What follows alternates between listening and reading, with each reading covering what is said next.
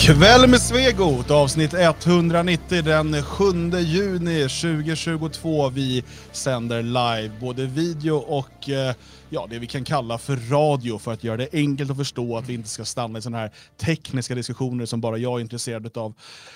Jag heter Dan Eriksson.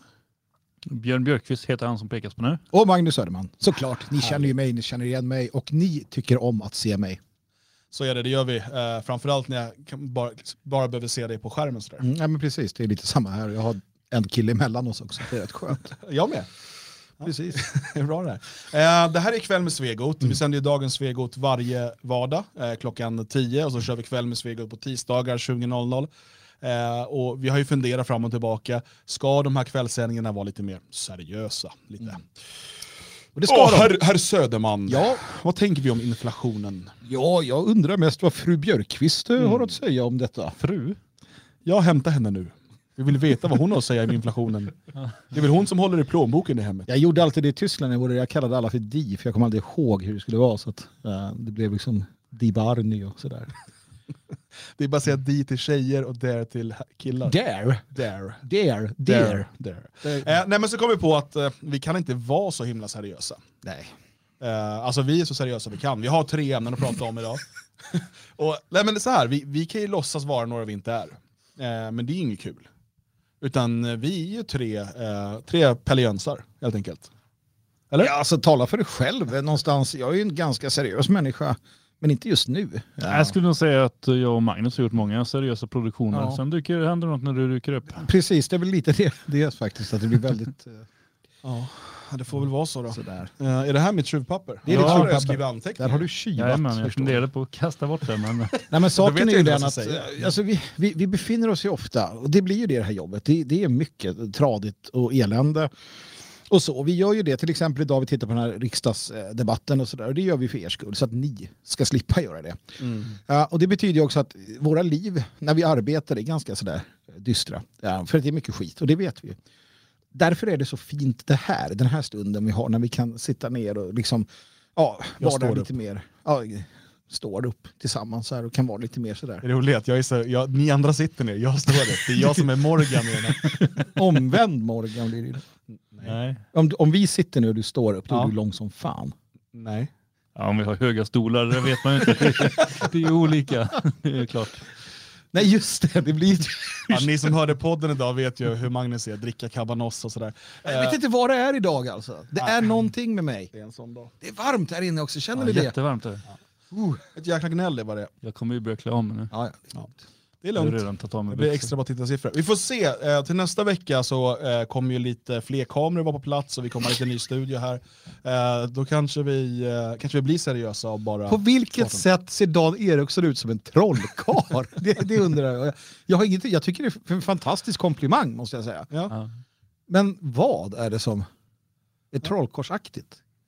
Hatten, tror jag. Ja, det kan vara hatten, ja. ja. Det, det, är sant, mm. det är nog den. Det är mycket möjligt. Mm. Um, men i, i, dagens Svegot, som vi då sänder varje vardag, då pratar vi liksom oftast om det senaste och sådär. Och sen i de här veckoprogrammen så försöker vi kanske hitta det viktigaste från veckan som har mm. gått och, och sådär och, och sammanfatta det lite grann. För det är också så att dagens Svegot som Ja, än så länge har det ju varit typ en timme per dag. Du får väl se exakt hur långa de blir framöver. Det, det beror på hur mycket vi finns att prata om.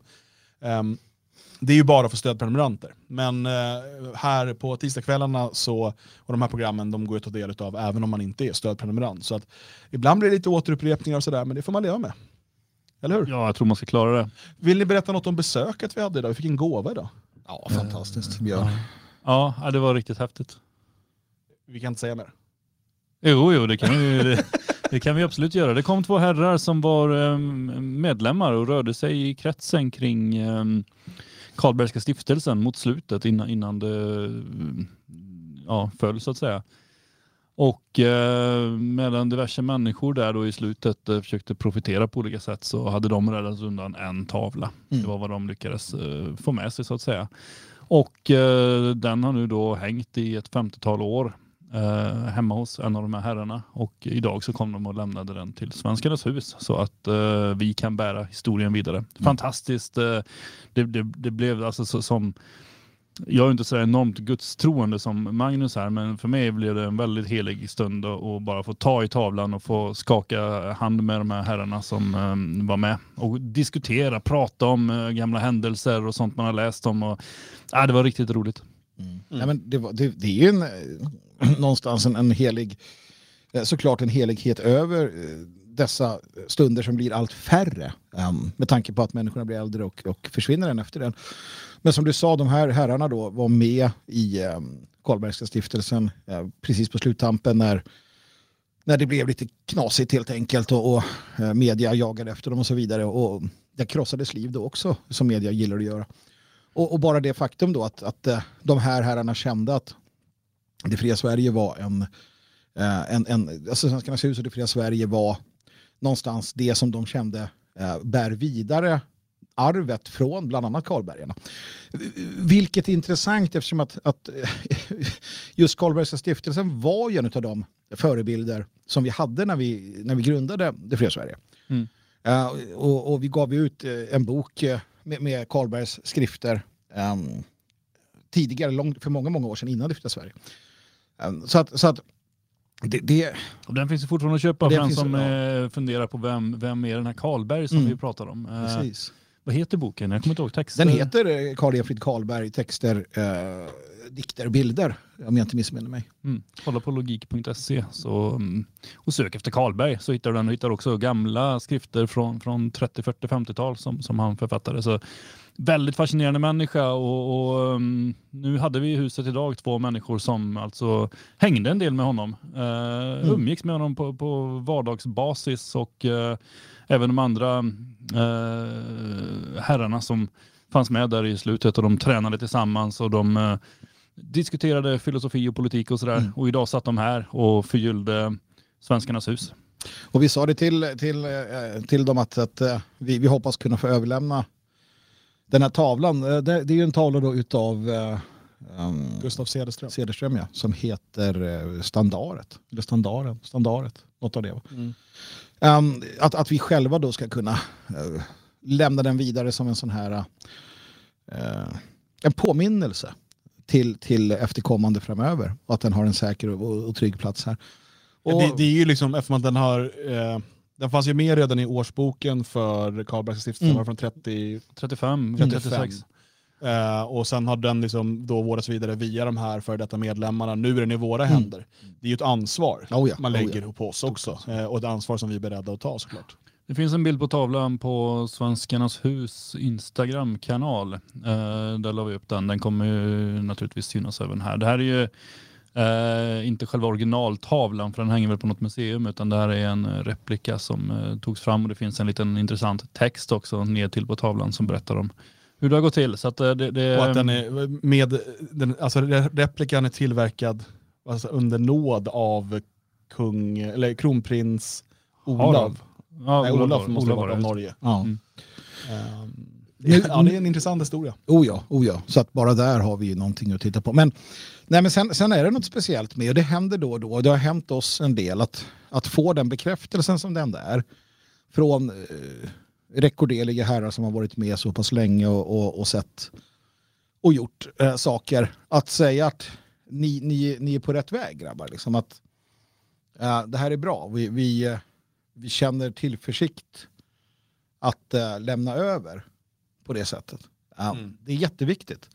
Mm. Och mm, som sagt, det händer allt, allt mer sällan. Men, men vi, har, vi har varit med om det tidigare och de här går ju in i den stora evigheten en efter en nu. Um, och det blir en tyngd en, en, en, en tyngd som förvisso är lätt att bära på axlarna men, men som också är allvarstyngd och man tar det på allvar på ett sätt som... Jo, jo men det blir lite som när vi står och tjatar och vi är bara liksom 40-plussare eh, men vi står och tjatar om gör inte samma misstag som vi, mm. lyssna på oss, vi har gjort det här, eh, varför lyssnar inte på oss tidigare etc. etc. Eh, och här har vi ju då människor som engagerade sig för svenskarnas och, och européernas sak eh, redan för 50, 70 eller 100 år sedan eh, liksom, eh, ur de här rörelserna. Eh, så att, att lyssna till dem och, och eh, ta lärdom av eh, vad de gjorde rätt och vad de gjorde fel är, är oerhört viktigt. Och anledningen eller en av anledningarna till att vi valde att grunda det fria Sverige och valde att gå en annan väg än, ehm, än många andra eh, partier och organisationer och en helt annan strategi för framtiden är ju för att människor som redan har gjort alla de här misstagen har sagt till oss och visat för oss att gör inte de här misstagen vi redan har gjort. Slösa inte bort era liv på det här. Var kreativa och bygg det här istället. Mm. Uh, och det har ju absolut det har ju visat sig också med med det fria Sverige, med Svenskarnas hus och det som växer upp eh, runt omkring i landet. Som vi kunde se exempel på på nationaldagen igår här, det lokala firandet med så många barnfamiljer eh, och liksom den glädje och positivitet som finns som, eh, som, som är någonting att liksom bygga på, någonting att, att växa ur. Och, och då kan vi väl också tillägga att eh, om, du, om du sitter på Uh, för, att, för att någonting som sakteliga håller på att hända här det är också att vi, att vi får en allt större, uh, en allt större samling av um, ehm, klenoder och arvegods och, och memorabilia från förr. Um, som, som gamla kämpar, det gamla gardet men också andra då skickar in och känner att det här, det här vill inte jag bara ha hemma i bokhyllan. Eller det här, det här ska finnas. Alltså ett, ett, ett levande museum i, i, eh, i blivandet. Eh, vi har ju vårt svärd till exempel som vi eh, kanske en av de få platserna i Sverige där du kan komma och, och framförallt barnen, det är så fantastiskt att se när de kan komma hit och, och leka med i princip ett, ett, ett autentiskt vikingasvärd. Hur, hur häftigt är inte det att kunna få hålla det i handen och bara veta att det här är tusen år gammalt. Ja, och, och, och svinga det liksom. Under ordnande former såklart. Precis som det var tänkt. En, en, en levande historia. Uh, samtidigt en gåva eh, till en svensk eh, delegation från Ian Smith som då var uh, Rhodesias sista ledare. En gåva till dem. Um, utav rhodesiskt, är det koppar eller är det, nej brons tror jag va? Oh. Ja, jag vet inte, av en av, av rhodesisk ädelmetall med, med elefanter på. Med en personlig, eh, finns en personlig hälsning om jag inte missminner mig. Mm. Som, som gavs då till en svensk delegation till Ehm, till, uh, alltså från Ian Smith uh, och Rhodesia. Sitter du på någonting som, du, som, som, som kommer från den gamla rörelsen, som kommer från um, nationalismen, vad det än kan vara som du känner att det här, det här är något som behöver visas upp och det kan vara allt ifrån liksom mer modern tid till, till gammal, eh, äldre tid. Så hör av er om ni vill. Vi, vi tar hand om det, vi vårdar det, vi försvarar det med våra liv. Um, och, och, hoppas att på sikt kunna skapa en, en, en, större samling som, som ska vara levande helt enkelt. Mm. Det, det förtjänar vår, uh, vår opposition. Mm. Vi har tre ämnen att prata om ikväll. Vi ska prata om uh, Swedengate. Uh, vi ska uh, prata om Morgan Johansson, att han får sitta kvar, och vi ska prata om rektor Linnea. Det, det här är någon personlig beef som Magnus har, och vi ska ta och reda ut ja, men det. är viktigt. Ja. men, men jag tänker att vi ska börja med det som var förra veckans stora snackis på Twitter och även på ledar och kultursidor i Sverige. Washington Post har skrivit om det och så vidare. Och det är det som då kallas för Swedengate. Eh, till och med då, eh, statstelevisionen la tid på det här. I Aktuellt gav man 10-15 minuter till det här. Mm. Eh, så det måste varit väldigt, väldigt viktigt. Eh, ska vi kolla på ett inslag från SVT till att börja med? Mm. Från eh, SVT Nyheters hemsida, där man då ska försöka, antar jag, förklara vad eh, Swedengate är för någonting. Mm. About my experience with the Swedes. Nu blåser det snålblåst kring snåla Sverige. I alla fall om man ska tro sociala medier. Sverige trendar och det senaste dygnet har nog många undrat vad är det här för något? Det handlar om den påstått svenska traditionen att äta middag med sin familj medan man låter kompisen vänta på rum. Vänta på rummet. Det, mm. det, är det som är eh, poängen. Men vi kan kolla vidare. Så... Tradition tycker jag är väldigt... Ja, det, ja, det ska väl vara lite humoristiskt. Ja, naturligtvis. Sitter hon ensam? Ämnet har diskuterats otaliga gånger genom åren. Ja. 2011, 2014, förra året. Det har till och med blivit en DN-krönika. Men den senaste tidens superspridning har antagligen sitt ursprung i detta engelskspråkiga inlägg på Ask Reddit. I inlägget ställs frågan vad det konstigaste man varit med om hemma hos någon annan är. Och då delar en användare med sig av ett mörkt middagsminne från Sverige. Jag fick vänta på rummet när min kompis Inlägget orsakar reaktioner och rabalder, sprider sig till Twitter, blir memes och påstås vara orkestrerad av Kreml på grund av Sveriges NATO-besked. I vilket fall.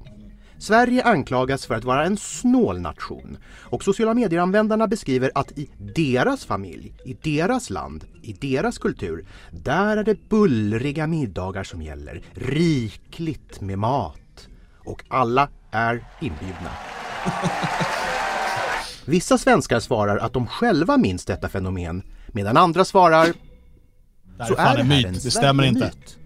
Måltidshistorikern Rickard Tellström menar att det har varit så här, men att tiderna nog förändrats. Ja, jag skulle säga skiftet ägde nog rum så där på 90-talet när vi lämnar folkhemsmoderniteten eh, och går in i postmoderniteten. Vi går med i EU, matpriserna faller och vi antar också liksom mera såna här kontinentala vanor. Att visst, kom in och ät. Det finns hur mycket mat som helst.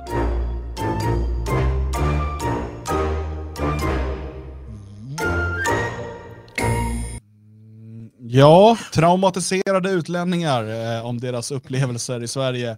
Här får man minsann ingen mat, man får sitta kvar på rummet och äta. Och ni pratade om det här i Dagens Svegot, jag tror det var i torsdags.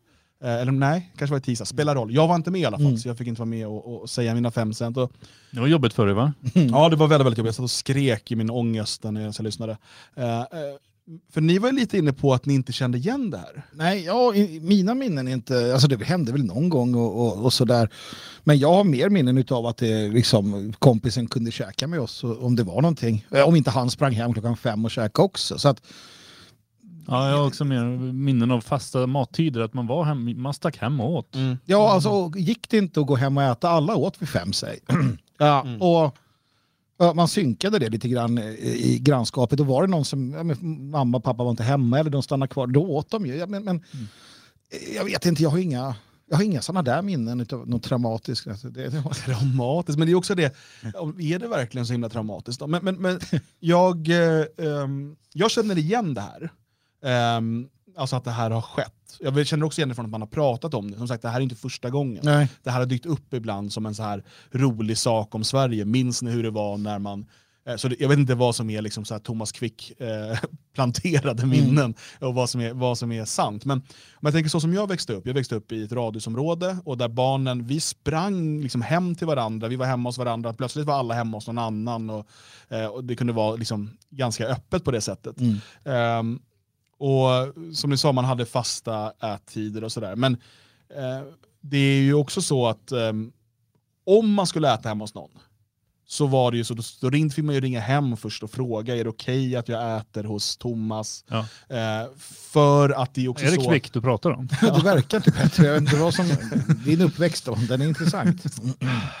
Ja, men det, det var ju så i Säter. Nej, det var där han satt sen. Va? Han Ja. kom inte därifrån. Det är ju bättre alltså planterade minnen som handlar om att man inte får äta på rummet eller att man får gå upp på rummet än att man typ har haft Dödat ihjäl små människor. pojkar. Ja. Ja, nej, nej men och... eh, Så, men men däremot, det här med att eh, man kunde vara kvar på rummet medan någon åt, det jag upplevt det, men det var ju för att jag skulle hem och äta sen. Ja, Och det var ju superbra för att, eh, till exempel, jag minns en kompis som hette Thomas, då, han hade Super Nintendo. Thomas Quick. Eh, han hade Super Nintendo, och när han skulle gå och käka då, för vi, käkade lite senare, då fick ju jag spela Super Nintendo hela tiden och inte bara turas om med honom. Det var ju hur bra som helst. Inte på något sätt traumatiserad. Men jag kan förstå om du kommer eh, ifrån eh, medelhavsländer till exempel, att du kanske tycker att det här är konstigt. Eh, men, men, men det är ju inte konstigt. Och som jag förstått det så kanske det har förändrats. Däremot minns jag, jag hade en vän när jag var eh, i skolåldern och han var från Marocko. Jag var hemma hos honom och lekte. Och hans jävla morsa skulle tvinga i en mat hela tiden. och, och sen så, ja, du vet, man bara så börjar käka en jävla gryta, du vet fårskalle eller vad fan det nu är för någonting. Så bla bla bla, börjar käka. Och så får man upp ah, mer på tallriken. Man fick inte ens, alltså, och det där ska ju då vara gästvänligt. Jag tyckte det var skitjobbigt. Jag fick nämligen lära mig när jag var liten, man ska visa, eh, alltså när man blir bjuden på mat så äter man upp. Mm. Ja. Men i Marocko är det tydligen så att om man äter upp så är man inte mätt. då, får man mer. automatiskt mer. Så när morsan sa tryck i mig mat, det var traumatiserande. Jag hade hellre stannat på rummet och spela Super Nintendo än att bli itryckt den där marockanska grytan tills jag på kräkas. Men poängen här är ju bara, och det, är det, här som, det här stör mig så ofta med människor, Eh, och det kan vara med svenskar som är utomlands eller utlänningar som är i Sverige. Det är den här föreställningen om att deras sätt att göra saker, deras kultur, är det objektivt rätta och allt annat är därför konstigt. Är det något som jag tycker man borde förstå när man åtminstone är vuxen, eh, och framförallt om man har rest utomlands eller bott utomlands, det är att det är väldigt olika. Sådana här saker är väldigt olika i olika länder. Och det är väl bara att acceptera det och hålla käften. Att sitta och gnälla sen på om det här var det i Sverige. Ja, vi gör annorlunda i Sverige. Vi är inte Marocko, vi är inte Spanien, vi är inte Somalia. Vi gör på annat sätt. Jo, ja, men det är lite grann som mm, Åke Down heter han, han gav ut en bok, eh, han är ju folklivsforskare, han gav ut en bok i början av 90-talet där han pratar med invandrare om hur de har upplevt Sverige. Eh, och då är det bland annat, de menar på att eh, ja, nej, men svenskarna är ju väldigt, väldigt inbjudande och tycker det är spännande med mångkultur. Men de är inte särskilt intresserade av att själva uppleva det. Alltså, de har ingenting emot öppna gränser, men de vill inte eh, så här, utforska de andras kultur. De bryr sig inte. De är helt ointresserade. Så flyttar man in i samma trappuppgång så blir man inte polare med svenska grannarna för att de struntar i den. Eh, och jag menar, det där är ju ingen... Så behandlar vi även varann. Alltså det är inte så att vi, åh nej det är en invandrare, utan eh, vi vill ju inte umgås med någon i vår trappuppgång. Eh, och för en invandrare blir det säkert jättekonstigt när de tror att eh, de kommer hit och Sverige jublar åt att de kommer och vi vill ta del av deras spännande historia. Eh, vilket vi inte, vi bryr oss inte. Men vi bryr oss inte heller om andra svenskar. Mm. Ja, det kommer många frågor här om var det så jag blev nationalist, var det så jag blev tjock? Nej, inget av dem stämmer. Det var helt andra faktorer faktiskt. Eh, men, men om man då funderar på varför, varför eh, har det här fenomenet åtminstone funnits i Sverige? För jag, ni var osäkra, jag vet att det har funnits. Eh, jag menar dock att det inte var så utbrett, och mellan svenskar var det inget konstigt. Eh, dels så var, är det ju så att svenskar är, vi är ett civiliserat folk som planerar långt i förväg. Eh, väldigt många planerar liksom veckohandlar, man planerar vad man ska äta flera dagar i förväg och så vidare. Väldigt många gör det. Eh, speciellt om man har, har barn och sådär. Eh, och eh, Man förutsätter att andra svenskar är likadana. Man förutsätter att om, en, eh, om barnet eh, har en kompis hemma hos sig så och de sen eh, och klockan börjar närma sig eh, kvällsmatstid så räknar man med att de föräldrarna håller på att laga mat hemma också. Eh, och man börjar inte bara trycka i ungen massa mat, för det kan vara riktigt jäkla otrevligt. För sen så kommer barnet hem och bara “nej, jag har redan ätit” när mamma har stått och lagat en köttfärssås hemma eller vad det nu kan vara. Så det är också av respekt för, eh, för den andra familjen. Och, och, då finns ju det här, ring och fråga, okej, okay, om du ska äta här.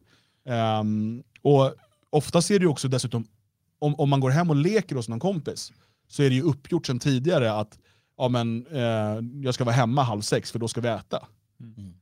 Eh, man, man liksom, hela idén om att man skulle börja trycka i främmande ungar mat utan att till exempel prata med föräldrarna först, den är väldigt främmande för oss. Ja, den är ju besynnerlig. Um, så bara, nu vore det ju helt omöjligt med alla allergier och sånt där också. det blir jättekonstigt döda ungarna istället. Vi, vi, har ju här eh, Patrik Larsson i chatten som är uppväxt på 1700-talet.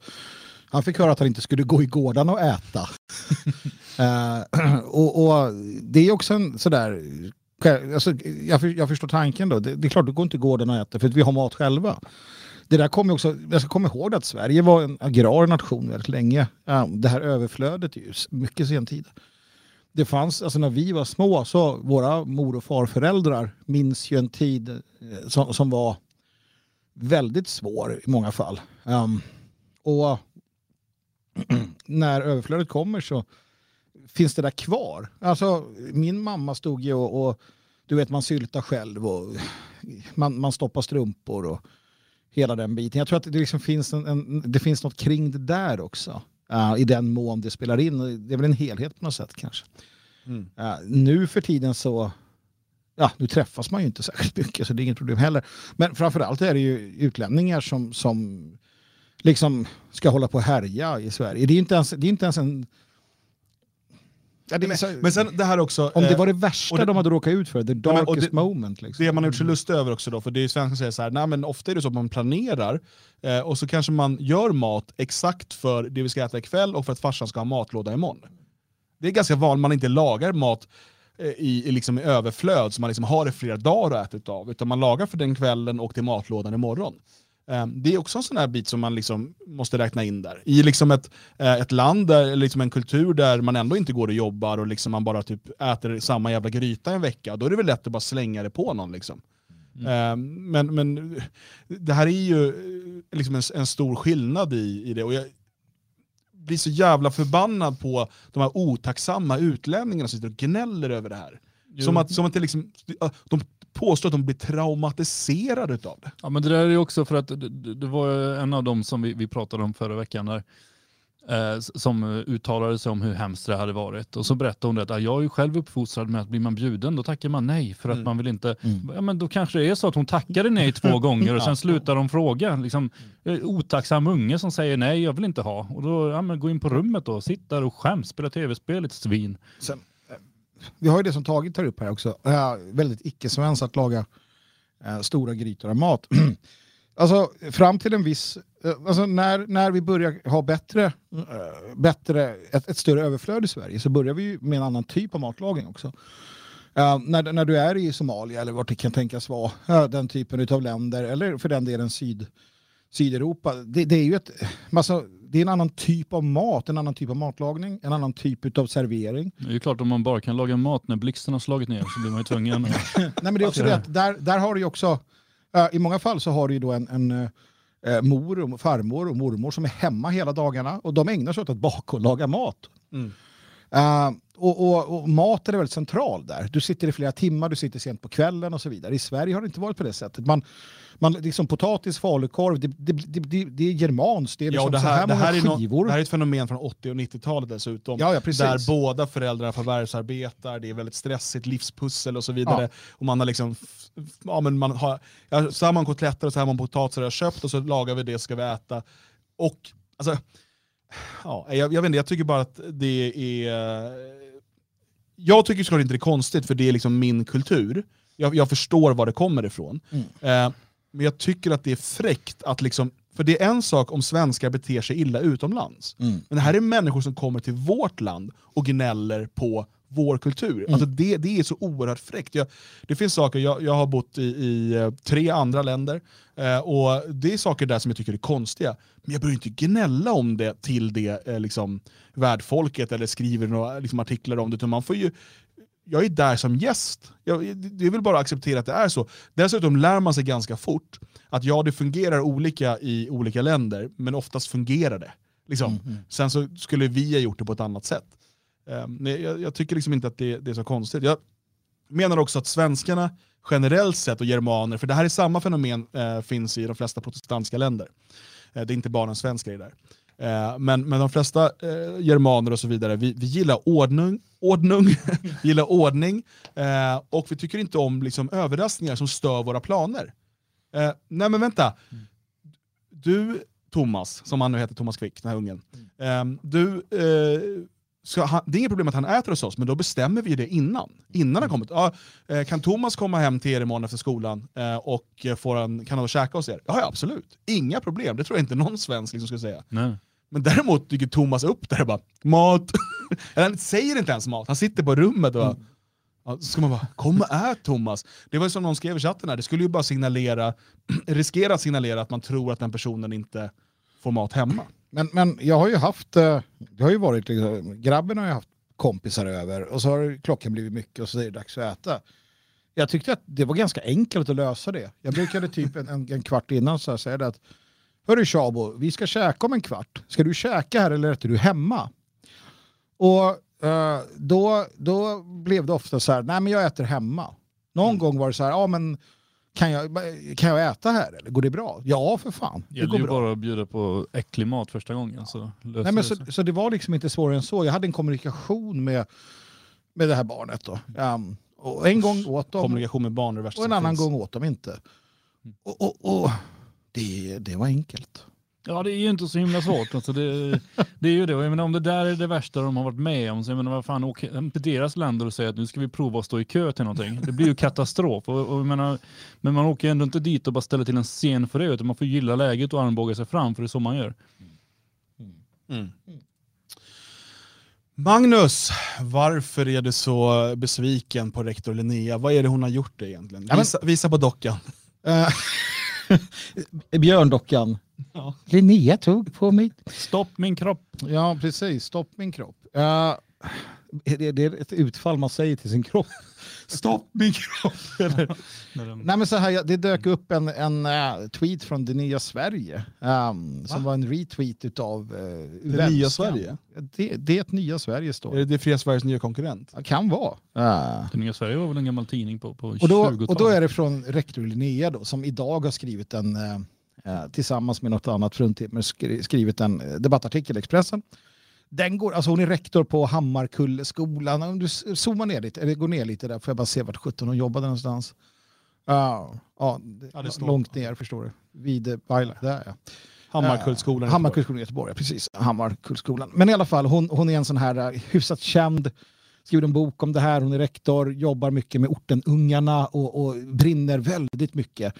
Ibland känns det som att hon brinner mer för dem än vad hon brinner för svenska barn. Va? Men att det är viktigt för henne att, att ortenungarna då får en massa hjälp. Och, så. Uh, och då, eh, då så, så vill jag se det när du var på tapeten igen och då gick jag in då för att, och då såg jag på, på den här tweeten jag inledde att prata om, där, där, där finns det bilder uh, på, en, kom- på, på vad hon har skrivit. Och vi börjar där, för det var det här som väckte mitt intresse. Då skriver Linnea Lindqvist, då, att rektor understreck Linnea på Twitter så här. Vi får elever i förskoleklass som inte kan säga en korrekt mening på svenska. Vi får många elever som är födda i Sverige men som aldrig gått i förskola. Vi får elever som är nyanlända.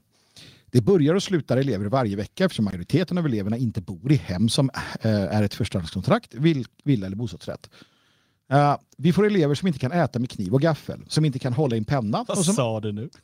vi får elever som inte kan äta med kniv och gaffel, som inte kan hålla i en penna och som aldrig varit i en grupp med andra barn förut. Det betyder att de inte kan sociala uppförandekoder. De kan inte förhandla lek samtidigt som de ofta bara kan två till tre ord på svenska för att sätta ord på vad de tycker, känner eh, och, och tänker. Eh, när vi tar emot elever i förskoleklass tar vi emot elever som inte kan svenska även om de är födda här. Eh, och de har ingen förståelse för uppförandekoder och som aldrig har varit i en grupp.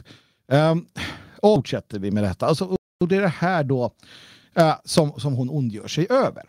Och då tänkte jag att ja, hon har ju förstått att det är problem. Det är trassel. Så då tänkte jag att då ska jag gå in på hennes profil och se vad hon också har gjort. Och då stod det Magnus Söderman du, att, att Linnea har blockat mig. Hade du skrivit något till henne? Aldrig någonsin. du är på blocklista. Det, jag är ju på en blocklista. Och då, då blev jag, jag blev lite förnärmad. För jag tänkte så att hon och jag ser ju ett liknande problem. Och då tänkte jag att hon kan ju inte vara helt oäven tanken på att, att, att liksom sådär. Och, och, och då slog det mig att hon är ju en av alla de här som nu ser allt det här. Men som överhuvudtaget inte gör, har någon, någon, någon Alltså självreflektion. på ett, hon är ju dummare än de som inte kan äta med kniv och gaffel. Ja, hon är dummare än, än dem, absolut. Hon kan inte lägga ihop ett och ett på ett så väldigt enkelt sätt här. Nej, precis. Och då blev jag arg och då så, så, så tänkte jag det, så, så kommenterade jag det att, eh, att, att hon har antagligen då blockat mig för att hon, hon är god, mycket godare än mig för att jag är rasist, nazist och så vidare. Och jag finns på blocklistor och hon har så här, jag ska blocka alla, den här blocklistan använder jag för att jag ska slippa höra de här dumma Sverigedemokraterna och nazisterna och allt vad det är. Men ändå har hon då mage nu att klaga något så djävulskt på att det kommer barn som inte kan svenska, som inte kan äta med kniv och gaffel. Hon har ju då i alla dessa år, eh, jag vet inte hur gammal hon är, men hon, har, hon är ju en av dem som vill ha det så här. Som röstar för det här. Eh, och och som, som då tycker att sådana som vi och SD och liknande är vedervärdiga typer. Och så sitter hon där och bara ja, och nu får vi de här och de här och hur ska det bli? Herre, herre Gud, friden. Eh, och- det där retar mig. Eh, och så läser man den här artikeln och det hon skriver i den det är att ortenskolorna, som hon då är rektor på bland annat, och så, de ska ha enorma summor fördelade till sig så att de här barnen som inte ens kan äta med kniv och gaffel eh, och inte kan förhandla lek och vad det nu är ska kunna lära sig det. På bekostnad naturligtvis av att svenska elever som går i svenska skolor ska få mindre. Så att vi ska utjämna så att odugliga jävla så, och så de, de ska få mer och bli lite mindre odugliga. Medan dugliga ska bli sämre så att allting bara blir skit. Och så driver man den politiken och den sakfrågorna och blockar alla som tycker olika och sen gnäller man. Det är jobbigt för mig. Ja, Det, för- det, det känns här. Och jag är så trött på de människorna. Och det är ju med rätta. Men det, för jag menar, det hon gnäller över är väl egentligen inte att det, det kommer odugliga ungar som inte klarar någonting utan det hon gnäller över är väl snarare att hon inte får alla de pengar hon vill ha för att eh, försöka göra människor av de här. Och nu får man ju redan betydligt mer eh, än vad eh, helsvenska skolor får. Invandrarskolor kostar enorma summor pengar Absolut. med alla extra personal och det ska vara inte bara tolkar utan det ska vara eh, extra personal som ska hålla barnen lugna. Ja, men de får också extra stöd, extra resurspengar Mm. för att eh, de ska lyfta upp sina betyg och så vidare. Det här är ju idén om lika utfall snarare än lika möjligheter. Eh, Det fanns ju en gång en, en idé om att det här med jämlikhet, det handlade om att alla skulle ha samma möjligheter. Men nu har man ju ändrat det, på, på engelska talar man om equality och equity. Eh, och det är ju då eh, lika möjligheter eller lika utfall. Eh, och eftersom att de här människorna på allvar tror att vi alla är likadana, alla kan bli vad de vill och så vidare. Eh, och det, det, är liksom, det är bara miljö och inte arv som avgör eh, hur vi blir som människor. Så måste det vara så att utfa- olika utfall kan bara bero på att man eh, har på något sätt diskriminerats. Det kan inte bero på, på att du helt enkelt är eh, sämre disponerad till att göra X eller Y, utan det är för att du inte har fått rätt eh, verktyg att kunna gå den vägen och så vidare. Ja, för det är ju så det funkar. Det är det man ser. En massa vänsterdebattörer som kommer och bara titta här på skolresultaten. Jämför hur de ser ut i, i, i Rinkeby med jag vet inte, något svenskt område någonstans, Danderyd. Jämför med hur betygen ser ut. Det här bevisar hur orättvist det är. De som växer upp här, de får inte samma stöd. Bara, jo, men titta här, de får ju mycket, mycket, mycket mer stöd. Och det hjälper inte därför att det handlar om andra saker. Det handlar inte om pengar. Vi kan ösa in hur mycket pengar som helst. Det kommer inte stiga upp i samma nivå. Snarare så sabbar vi ju nivån för svenskarna. Och så tittar vi på demografin, vilket är Dan Erikssons paradgren. en av många. Och jag talade med en, eh, en, en god vän idag. Han finns i chatten. Och han, han ringde och eh, tog upp ett scenario. Han sa det, tänk om 10 år, 20 år. eh, då de här människorna som inte kan svenska, och de är många. De här människorna som inte kan använda kniv och gaffel, och de är många. De hamnar hos Pliktverket. För det är dags för militärtjänstgöring. Och, och, och, och dörrarna öppnas i ett hav av, hur kommer det se ut då demografiskt om 15-20 år, när I den 20-åringarna, åldersgruppen, Ja. det kommer vara minst 50% utomeuropeer. Ja. minst 50% utomeuropeer som står där. Varav många då eh, i, i skolan inte kunde äta med kniv och gaffel. Frågar om de kan det nu. Eller om de bara kan trycka hamburgare i käften från McDonalds. Eh, med också då eh, intelligenskvoter som eh, kommer, vi ser ju redan hur Sverige droppar i intelligenskvoter. Um, och um, v- vad blir resultatet? V- vad kommer hända? De här ska då beväpnas. De ska springa i skogen. De ska försvara Sverige. De ska försvara svenska medborgare. Ska- Roligt om de hamnar uppe i Norrland och ska köra skidor och sådär. Ja, och, och vad händer? Alltså, det, alltså, vi har ju en... en Det kommer bli ett sånt tokigt försvar. ja, men, tänk, Det blir, det blir som den där cool runnings, vet ni, Jamaica har ett bob... eh, Jamaica has a bobsleigh team, fast det blir bara militär. Så. Vet du, man springer runt och Sweden bara, has a bobsleigh team. Jag ska försvara er! ja! Alla springer och skjuter på sidan. Så här, "Åh, Poff, poff, poff, kom då! Ja. Har ni sett Idiocracy så har ni sett Ja, ja, ja, Sveriges framtid. Ja, men, och det, och det är, alltså, snälla, förstå det, ni som lyssnar och tittar. Det är på riktigt så. Och, och det är därför också som, som det är så ledsamt när Ebba Busch eller andra, och, och, och många är de, som så här kommer inte ens halvvägs. Utan så här, ja, vi har jättestora problem och så här kan vi inte ha det. Vi måste ha mer resurser. Vi måste och så vidare. Eller, eller andra då som, som, som har den här någon, någon form av anständighet helt kvar då. Ja, eh, på det sättet att så här, ja men det här är ju människor och vi, vi måste ju ta ansvar, den här vita människans börda och så vidare. Och, och istället, alltså vi måste ha ett synsätt i grund och botten som är så här. Ni är inte vi. Vi skiter i er.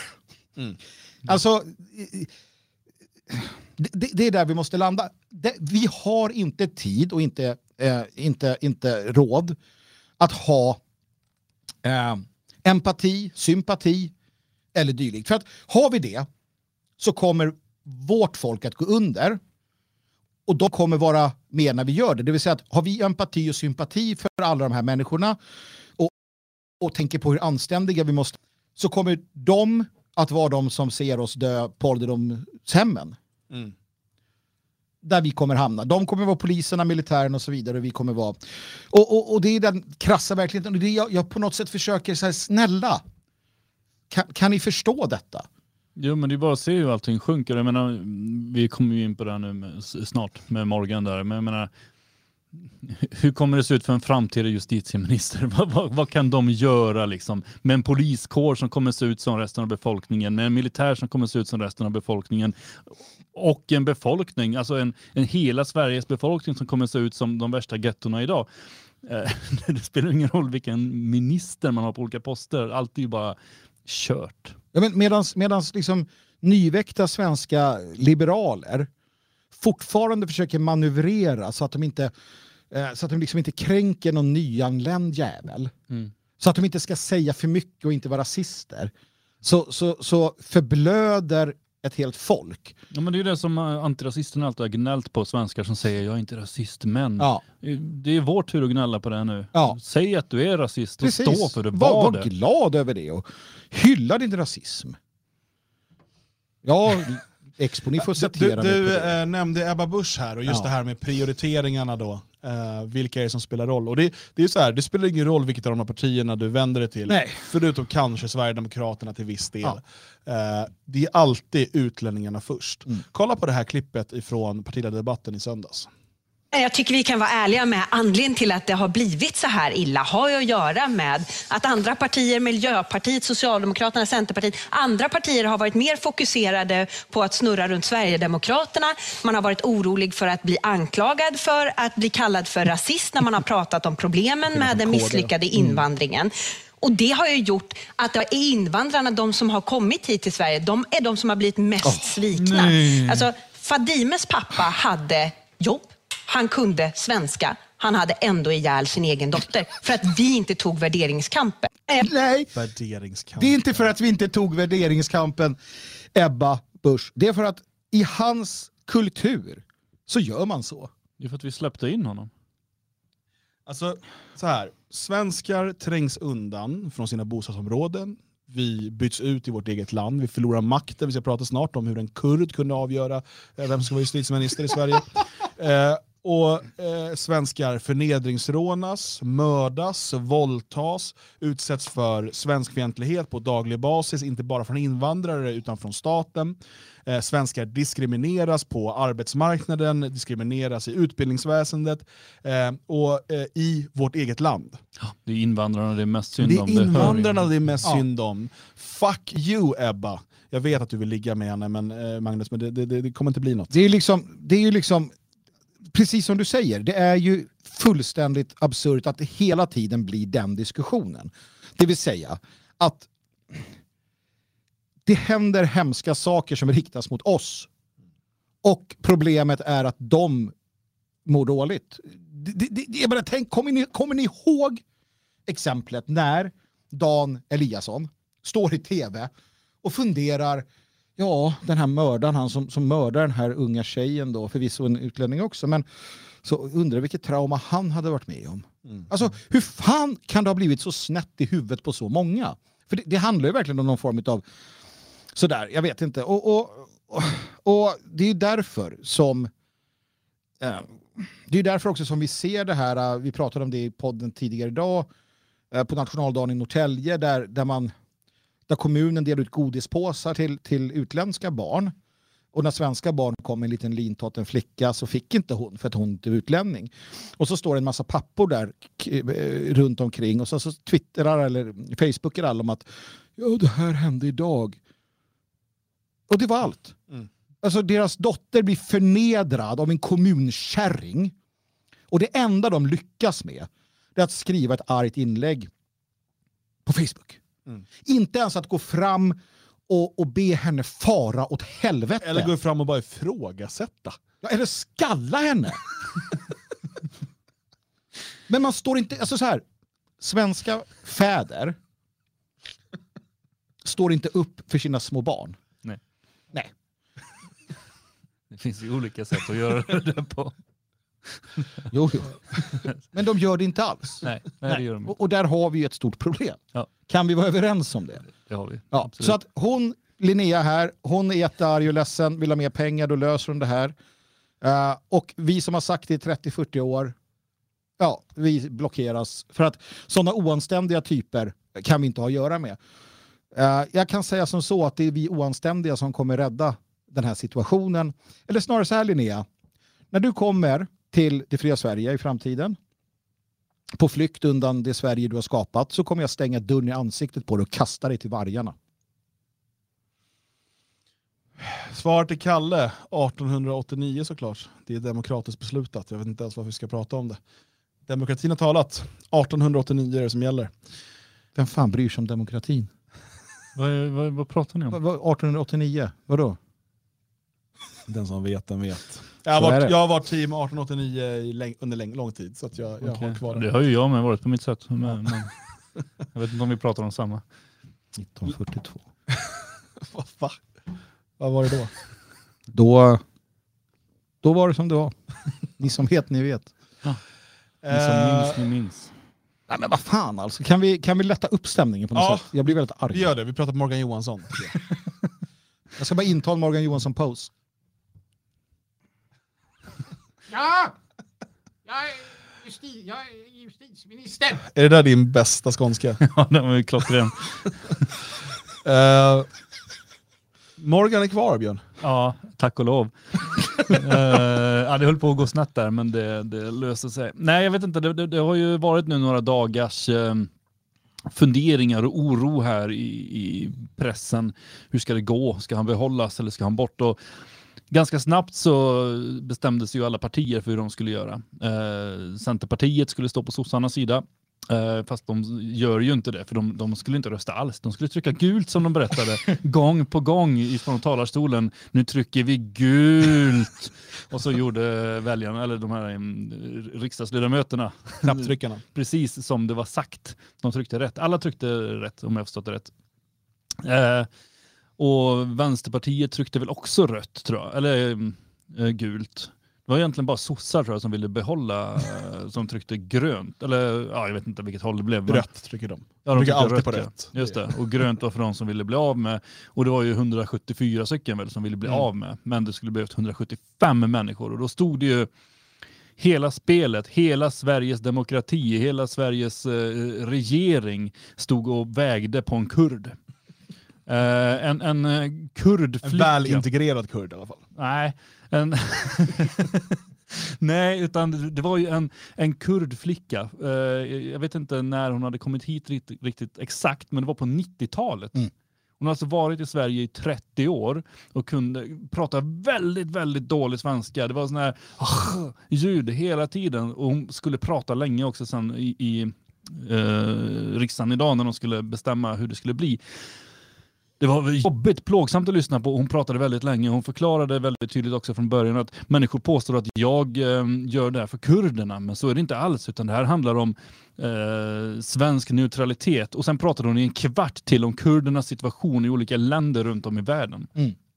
Eh, tråkigt, jobbigt, irriterande, tröttsamt var det. Eh, men hon bestämde sig i alla fall i morse för hur hon skulle göra. Och enligt vad Expressen hade hittat så var det tydligen att svenska socialdemokraterna har hållit på och ringt till kurder i Syrien som har i sin tur då ringt till den här äh, Kakabave för att få henne att behålla regeringen. Så att det är alltså den nivån det ligger på nu.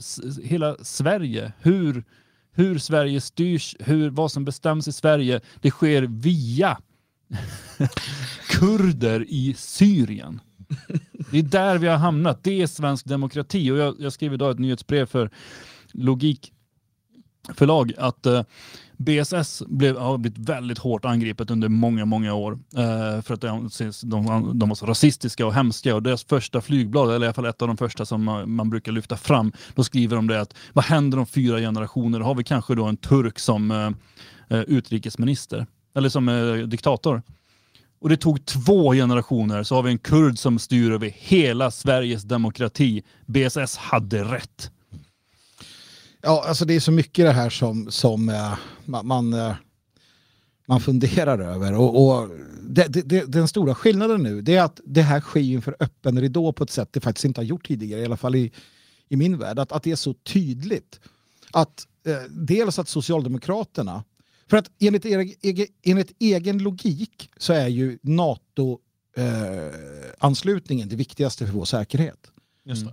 Det, det, det Vi, vi bröt en 200-årig liksom tradition av, av åtminstone en nominell alliansfrihet. För att det var så viktigt för vår säkerhet och vår trygghet enligt sossarna och i stort sett alla partier utom vänstern och Miljöpartiet kanske, Mm, vänstern mm. åtminstone. Eh, att vi ska gå med i NATO. Det, det här är, alltså annars, i stort sett, annars tar ryssen Gotland. Liksom. Precis. Och, och, och det är alla överens om. Och sen händer då det här att man riktar misstroende mot um, ja, dels kurd, hela kurd-turk-historien då efterhand som Erdogan gör vad han kan för att ställa till det såklart. Uh, men sen händer det här då med misstroendet. Um, och, och istället för att hacka i sig detta till förmån för Sveriges trygghet och säkerhet som hade varit naturliga om det nu var så, så väljer då Socialdemokraterna och Magdalena Andersson att så här, nej, alltså vi ska fördjupa samarbetet med kurdiska terrorister, som Erdogan ser dem, och pissa på den blivande allierade i NATO, Turkiet, för att inte Mogge, Morgan Johansson, ska behöva lämna posten eh, innan valet. För mig är detta helt absurt. Om man inte förstår att socialdemokratin skiter i Sverige på precis alla sätt och vis. Um, och att allt handlar om makt, prestige och att, att uh, den här så kallade landsmorden som man nu lyfte upp visade sitt rätta ansikte. Att, att vi styrs av ett galet matriarkat. Um, där, där, känsloyttringarna är det, det totala. Uh, man, vill inte, man vill inte släppa efter en sekund mot uh, Erdogan till exempel. Man, man är beredd att offra vad som helst för det. För att Ann Linde ställde ju till det för sig, minns ni det? Mm. När, hon, när hon då eh, liksom började härja om att Turkiet I, I Berlin när de Ja. träffades utrikesministrarna. Mm. och sa då att Turkiet vill hindra svensk feministisk politik, utrikespolitik eller vad det var. Och den, den, den, den, den turkiska, den turkiska liksom, ambassaden eller vad, var tvungen att säga åt henne på skarpen att nu får du ju sluta, vad är detta? Mm. Och, och våra diplomater var ju helt förstörda. Alltså, jag får känslan av att liksom, de här sossarna de har levt i sin lilla som så här, elevrådsbubbla nästan. Och nu kastas de ut i liksom, den stora vida världen där man inte bara kan sitta och bara rapa floskler eh, och prata om feministisk utrikespolitik och så vidare. Utan det här kommer in i praktiken och plötsligt står man där med Turkiet som har dessutom en enorm militärmakt. Det finns en anledning till att NATO vill ha kvar dem i NATO, ja. även om de inte följer mänskliga rättigheter, bla bla bla. För att, och, och sen geostrategiskt eller geopolitiskt är det en superviktig position. Eh, och, och, och plötsligt blir det som att vet, man säger på engelska, somebody call your bullshit. Det, det är verkligen så, och så vet de inte vad de ska göra. Och nu, här har ju då Maggan Andersson köpte ju sin minister, statsministerpost Ja. eh, utav Amina Kakabaveh genom att lova mer pengar till kurderna. Mm. Alltså, vi ska komma ihåg att Det är så Kakabaveh, dumt med facit i hand. Kakabaveh är ju alltså, hon är ju inkryssad. Hon var inte så här högt upp på listan, Vänsterpartiet. Nej. Hon är, ju, hon är alltså klaninröstad av kurderna Ja. för att företräda kurderna Ja. och har nu vågmästarrollen. Så det är kurderna som just nu styr Sveriges riksdag genom sin representant Amina Kakabaveh. Och, alltså, hon är då personinkryssad för att, för att driva kurdernas frågor och får nu avgöra vem som är Sveriges utrikesminister, eller justitieminister. Samtidigt som Maggan, som då köpte sin statsministerpost utav kurderna, eh, försöker bli kompis med turkarna för att få vara med i militärallians med dem. Och nu sitter hon här, hon är hatad av turkarna, hon är hatad av ryssarna, ryssarna vill inte ha med henne att göra, NATO kan hon inte gå med i, och det enda hon står kvar med det är ett gäng bergsturkar som aldrig kan få ett eget land. Det är det hon har kvar. Bra spelat Maggan! Duktigt! Powerplay! Girl power! För vi ska ju komma ihåg det. att kurderna har inget land. De har, har inget land. Nej. nej, men de håller ju ihop i alla fall. Såg ni Sakine Madon? Nej. Ja, hon är ju liberal. Ja, och hon twittrade ju väldigt beskt och syrligt mot eh, Ebba Busch. För att Amina Kakabaveh stod ju i talarstolen och berättade att hennes DNA har förändrats. Som en, eh, hennes blodvärden och DNA har förändrats som en superhjälte för att hon utsattes för eh, Irak, Saddam Husseins eh, gasöverfall eh, mot kurderna. Mm. Eh, och eh, då gick sedermera då Ebba Busch upp i talarstolen och kallade henne för vänstervilde och lite sådana där saker. Och då skriver då Sakine Madon att eh, här har liksom Kakabaveh stått och berättat om hur, hur hon har påverkats av detta. Och, och sen kliver Ebba Busch upp, eh, Kristdemokraterna, och liksom är sådär hånfull. Det var, det var fräscht. Ja, men, men, för det spelar ingen roll om de är liberaler, Nej, de är konservativa, marxister. I första hand är de kurder, Mm. i andra hand är de icke-svenskar. Ja. Det är de, nästa liksom, eh, identifikationsnivå. De är inte svenskar och de kommer alltid vara i konflikt med svenskarna. Och det är bara det att svenskarna måste förstå att den här konflikten pågår hela tiden. Och om inte vi börjar agera som ett folk, som en stam, som en klan, så kommer vi inte ha någon röst alls, vare sig i parlamenten eller på gatan. Så enkelt är det. Eh, kurderna kommer ha sin, turkarna kommer ha sin, somalierna kommer ha sin. Utlänningarna kommer ha gemensamma företrädare. Eh, och de kan liksom vara vänster, eller höger, röda eller blå, det är skitsamma. Först och främst så är de inte svenskar. Och medvetet eller undermedvetet så är det framförallt så de identifierar sig och det är så de organiserar sig. Och det, det är den här insikten som måste komma in i svenskarna idag. Och det är det här som är liksom det fria Sveriges arbete. Inte bara att upplysa om det här, utan att faktiskt organisera svenskarna och, så att vi börjar agera, inte som om det vore 1960 och att, och att Sverige styrs av svenskar. Vi är inte där längre. Vi är inte i ett land där 99% är svenskar och vi måste bara eh, stoppa invandringen eller bara ha återvandring och så vidare. Nej, vi måste förstå att vi är ett folk av hundratals folk i det här landet. Inte för att vi vill att det ska vara så, utan för att det är så. Och vi måste organisera oss som ett av många folk i det här landet för att ha en stark röst och för att kunna driva våra frågor och eh, driva våra, eh, fram, alltså fram, lyfta fram våra intressen. Och det är bara genom att inse det, sluta leva i drömmar om att stoppa invandringen, att det är några demonstrationer och politiska val ska förändra det. Nej, stenhård organisering, lojalitet, stam och klantänkande är det enda sättet som svenskarna kommer kunna ha en framtid i Sverige. Allt annat slöseri med tid. Ja men alltså, pizzabagaren är ju ändå schysst. Jo men det är säkert, det finns många schyssta utlänningar, de flesta utlänningar är schyssta.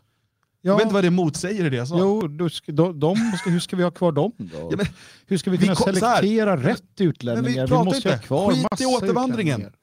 Skit i återvandringen, du kommer ändå inte kunna genomföra det. Det är, det är jävla regndans, det är ju så liksom låtsas att vi har någon typ av makt vi inte har. Vi måste organisera oss som en klan, som ett folk.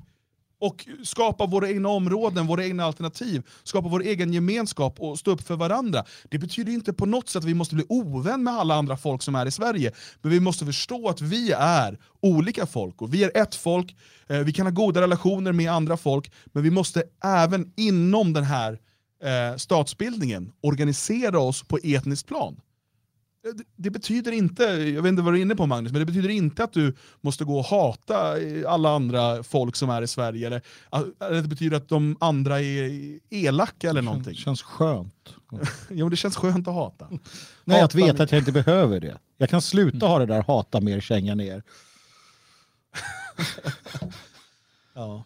Får- Men bjuder de på mat på pizzerian då? Eller får du sitta kvar och vänta medan de Nej, äter? man får ju vänta medan de äter. Det är jävla konstigt det där. Jag vet inte vad det är för... Nej, men visst, eh, visst är det så. Men som sagt, eh, jag vet inte. Alltså, det kändes ändå som att... Ja, eh, det var så väldigt tydligt idag, på ett sätt som det inte har varit tidigare, att, att det är utländska eller främmande intressen som styr. Alltså jag, jag tror att det där... Ja, sen är det ju förvisso, jag menar, man får ju titta på det också att egentligen är ju alla som sitter där lika ansvariga. Alla lägger sina röster. Så att, jag menar, hade hon inte blivit utkastad från Vänsterpartiet då hade hon ju röstat som de andra vänsterpartisterna och då hade det inte blivit någon skillnad mot hur det blev nu. Men det är Eh, symboliken i det. Ja, symboliken blir väldigt tydlig när, när det springer runt en kurd nu helt frisläppt och kallas för vilde. Då, då, då blir det ju mer galet. Får man ju säga. Men, men jag menar, det är ju egentligen ett större svek mot väljarna att Centerpartiet, som påstår sig vara en del av den borgerliga alliansen innan valet, nu röstar helt och hållet på sossarna gång på gång på gång på gång. Det är ju de som har pissat på sina väljare. Den här um, kurden har ju bara gjort Ja, hon gör det kurdgrejer. Liksom. Men det var ju också fantastiskt att se Annie Lööf som, som går upp och då säger att ja, alltså vi är ju helt överens med all kritik mot Morgan Johansson. Mm. Eh, men vi trycker gult. Eh, tack för mig. Ja, men jag tycker om argumentet att ni kan inte hålla på med det här nu. Nej, och när får man... Alltså det var coronakris, då fick vi inte kritisera och göra något. Och sen är det det här, då får man inte...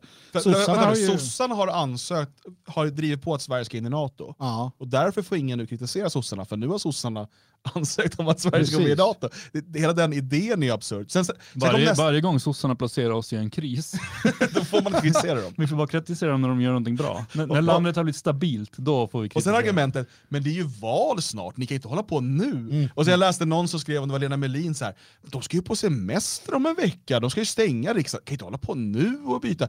Okej, jag kan hålla med om att det spelar ingen roll ifall Morgan Johansson avgår nu Nej, eller nej. inte. Det, alltså rent Praxis, politiskt. nej, praxis är ingen skillnad alls. Utan det här handlar ju om en symbolfråga såklart. Däremot så kan jag tycka att det är lite konstigt rent taktiskt också av oppositionen, för det kan vara bra att ha kvar Morgan Johansson för att kunna peka på att den här regeringen ska vi byta ut. Nu blir det så här, vi bytte just ut en del av den här regeringen. Men, Ja, men det, det, när vi satt och pratade om det här tidigare idag, eh, dagen så sa vi ju det också att det, alltså, det är inte bara, alltså titta på Morgan Johanssons track record. Han är prickad om och om igen, senast härom, häromdagen av KU, Mm. för att han ljuger. För att han beter sig som ett svin på Twitter. För att han, han går liksom i, i, han går i, som minister, i ministerrollen går han liksom till angrepp på, på vanligt folk och, och beter sig. Och han, som sagt, far med osanning, förfalskar och sådär. Alltså han är ju djupt kritiserad. Han, han har ju fått ett misstroende mot sig tidigare en gång och så vidare. Och, och tittar man på hur det ser ut i Sverige, han är ändå chef, även om Magdalena Andersson hävdar att, att det inte spelar någon roll att ministrar finns. Jag vet inte, det var så konstigt. Men, men alltså, han är ju ansvarig och, och med det, det, det är så här, rent objektivt så borde ju han, hans chef sådär, men, men Mogge för fan, alltså det här går inte. Eh, Du får göra något annat, du får, du får en annan ministerpost. Men det här det kan går bli inte. landshövding eller något. Ja men alltså, för, och så, Ja, så här, vi måste ha någon, ja, för, att, för att någonstans så, men, men då, då hamnade man ju där, för att nu har ju då Magdalena Andersson fått för sig, vilket är intressant och mot all praxis, att om ett misstroende riktas mot en minister, då måste alla avgå.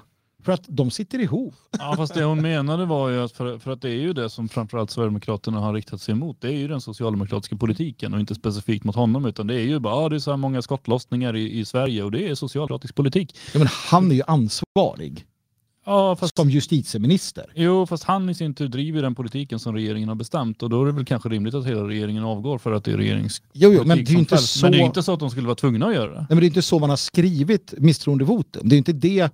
Det har aldrig varit så. Utan det är mot en minister och hans ansvarsområde. Och han, en, en min- ministern driver ju alltid den politik som regeringen driver. Annars är det jättekonstig regeringsbildning. Um, så att misstroende, som, som någon då upplöser om. Om du, om du riktar misstroende mot statsministern och vinner, då ska regeringen avgå. Om du riktar misstroende mot en minister, då avgår ministern. Um, Jo, det, det är ju det rimliga, men Ja. eh, hennes argument är ju ändå rimligt för att sen, annars så sätter de dit en annan som gör likadant eftersom att det är deras politik. På så sätt blir det ju ingen eh, skillnad och då blir ju den också avsatt för att det blir ingen skillnad i politiken. Så att, det det är ju politiken det riktas eh, emot, inte specifikt mot Morgan. Och det är det som blir så patetiskt också. Det springer runt en massa moderater och bara "Ah, det skjuts så här himla mycket. Det skulle vara intressant att se hur många av de här skottlossningarna som har ägt rum där man har kunnat gripa någon, där det är människor som faktiskt har kommit hit eller fått medborgarskap under den perioden som Carl Bildt eller Fredrik Reinfeldt har vanstyrt det här landet. Extremt mycket av den här kriminaliteten vi ser nu är en följd av moderat politik som har applåderats och förts fram även av Kristdemokraterna och Liberalerna och Centerpartiet. Så att, att, att hålla på och beskylla Socialdemokraterna för det här, det, det är ju bara trams. Det här är ingen eh, justitiefråga det som sker i landet. Det här är det vi pratade om förut. Att svenskarna håller på att bytas ut, att svensk, alltså, befolkningen blir mer och mer dum i huvudet och värdelös på alla sätt och vis. Och det smittar av sig på poliskåren, det smittar av sig på befolkningen i stort. Det gör att vi får, alltså för ett antal år sedan så pratade man om eh, typ Rinkeby och sådana områden som problematiska getton med för mycket invandrare. Idag är svenska befolkningen bestående av fler invandrare än vad de områdena var när det var enskilda problemområden. Så att vi har ju verkligen förstört det här landet helt och hållet och där har Moderaterna och deras anhang varit precis lika aktiva som Socialdemokraterna. Så avgå allihop, det är den enda lösningen. Lägg in ett eh, misstroendevotum och spräng er själva i luften, bara försvinn. Skalla dem. Skalla dem. En efter en vet du, bara gå i raderna där. Ja. Hörni, Mm. 30 juli.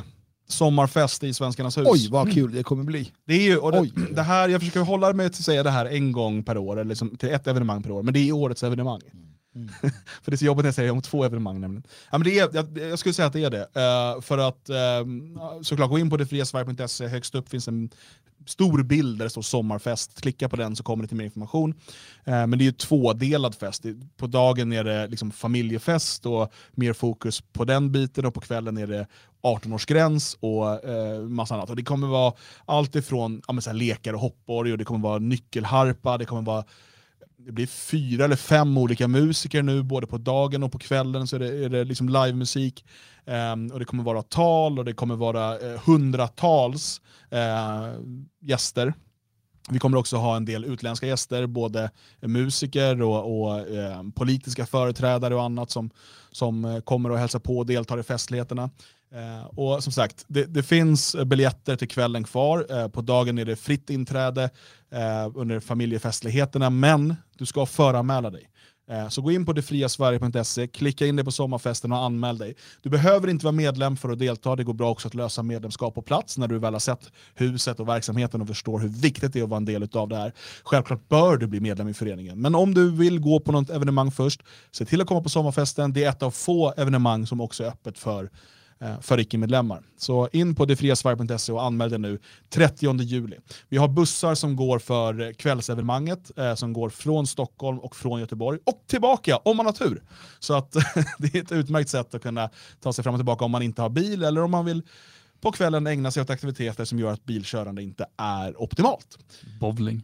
Till exempel. Det skulle vara kul om någon kommer i en rolig hatt. Det vore kul. Eh, mer, eh, mer hattar som vi kan skalla bort. Imorgon kör vi dagens Svego. Vi sänder live klockan 10 på, eh, på Spreaker. Eh, du kan ladda ner Spreaker-appen och prenumerera på Kväll med Svegot, det kommer ut där. Eh, och sen för att lyssna i efterhand och hela arkivet med våra dagliga poddar så kan du bli stödprenumerant. Det blir du på svegot.se. Nu tänker jag att vi tackar för idag och eh, hörs imorgon igen klockan 10. Och Kväll med Svegot är ju tillbaka nästa tisdag. Hej då! Hej!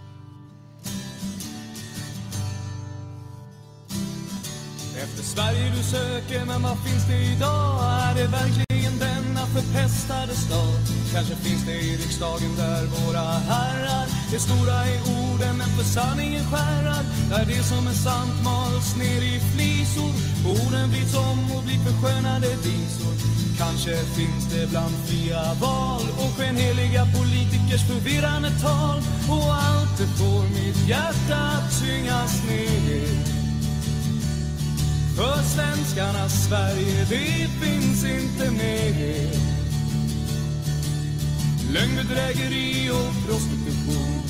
Skenasylanter och korruption, det är kriminellt.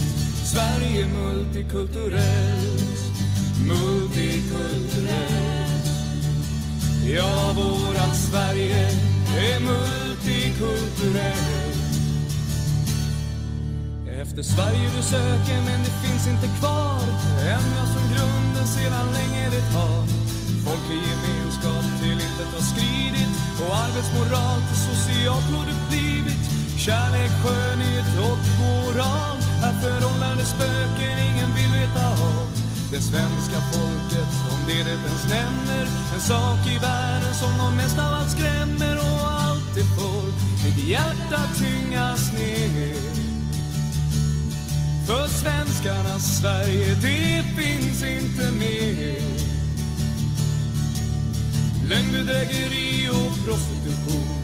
Skenasylanter och korruption, det är kriminellt. Sverige multikulturellt, multikulturellt. Ja, vårat Sverige är multikulturellt. Om det inte händer något snart så är det nog